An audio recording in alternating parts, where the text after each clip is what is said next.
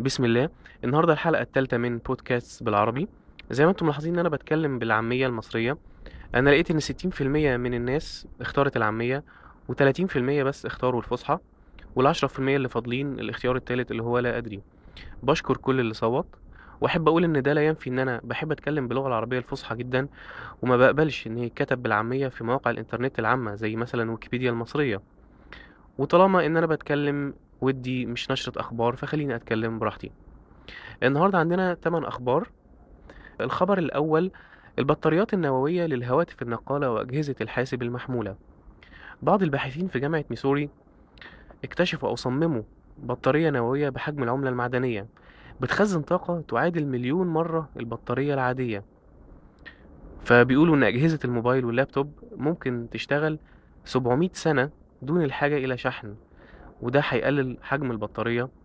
والكلام ده زي ما إحنا فاهمين لو اتطبق بره المعمل واتعمل بيه فعلا بطاريات موبايل أو لللابتوب هيعمل ثورة كبيرة جدا. الخبر التاني جوجل تعمل على تمكين المستخدمين من ربط حساباتهم على تطبيقات جوجل أو Google Apps وحساباتهم على Gmail. كتير مننا جرب Gmail وعارف قد إيه فيها مزايا منها سعة التخزين ومنها ال threaded messages أو الرسائل المجمعة حسب العنوان أو الموضوع. وحاجات تانية كتير. وده يخلي بعض الشركات إن هي تلجأ لاختيار Gmail أو Google Apps الإيميل على ال Google Apps اللي هو زي Gmail في حسابات الشركة بتاعتها. وده خلى إن كتير مننا عنده حسابين واحد على Gmail والتاني على Google Apps مع إن الاتنين شبه بعض. وبيواجه مشكلات كبيرة في إن هو كل شوية يطلع ويخش من الاتنين وإزاي يربطهم.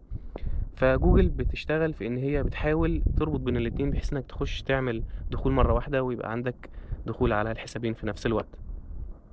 الخبر الثالث مايكروسوفت بتقول إن Windows Phone 7 لا يدعم تشغيل أكتر من برنامج في نفس الوقت على الأقل حتى الآن.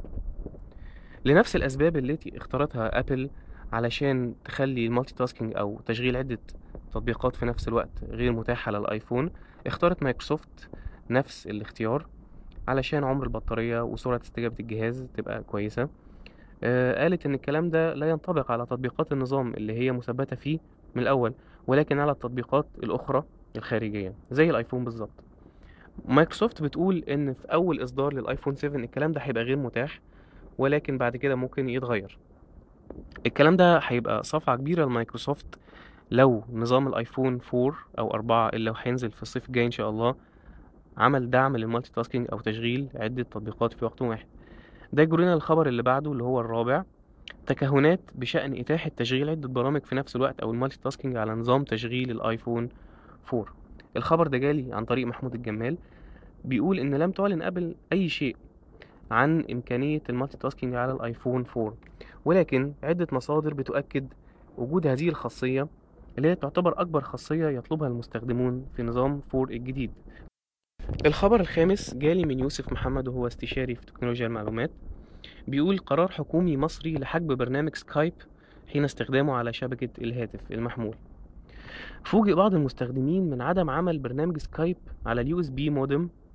افتكروا إن هي مشكلة إنترنت اتصال في الإنترنت ولكن لما اتصلوا بشركة المحمول أكدوا لهم إن خلاص انتهى السماح بسكايب على ال USB modem وطبعا على شبكة المحمول ال 3G والكلام ده بناء على قرار هيئة تنظيم الاتصالات المصرية ال NTRA بعد ما تلقت شكاوى كتير من شركات المحمول الثلاثة من الخسائر المالية الناتجة من استخدام الإنترنت في إجراء المكالمات الصوتية بدل من الاتصالات الدولية.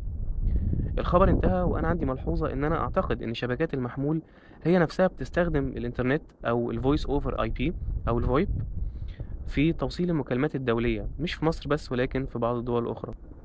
الخبر السادس موقع فيسبوك يظهر احترامه للمستخدمين المسلمين ويمحو صفحة الإله المزعوم. كان في صفحة اسمها على اسم لفظ الجلالة بيدعي صاحبها إن هو الله. أستغفر الله ويطلب من المستخدمين طلب المغفرة منه.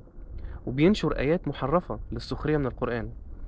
وصل العدد محبي الصفحة دي أو الناس المشتركين عليها 600 ألف مستخدم.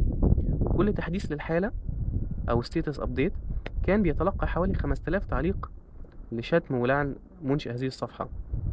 الكلام ده أدى إلى العديد من المجموعات على الفيسبوك اللي هي بتنادي بمقاطعة فيسبوك لغلق الصفحة دي. وبعض وسائل الإعلام العربية الرئيسية ما خجلتش من معارضتها للكلام ده وقالت صحفية سعودية إن الشخص ده تخطى فرعون مدعي الألوهية ودعت شركة الاتصالات السعودية لمقاطعة الفيسبوك. هما الحمد لله شايلوا الصفحة دي. الخبر اللي بعده هو الخبر السابع. معاملة خاصة من جوجل لفلسطين.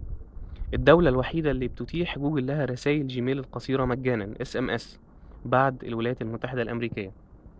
بعد اللفتة الجميلة من جوجل بإنشاء نطاق خاص domain بدولة فلسطين الصيف اللي فات مع إنها سمتها الأراضي الفلسطينية. إشارة إلى قطاع غزة والضفة. أتاحت جوجل خدمة الرسائل القصيرة المجانية لدولة فلسطين.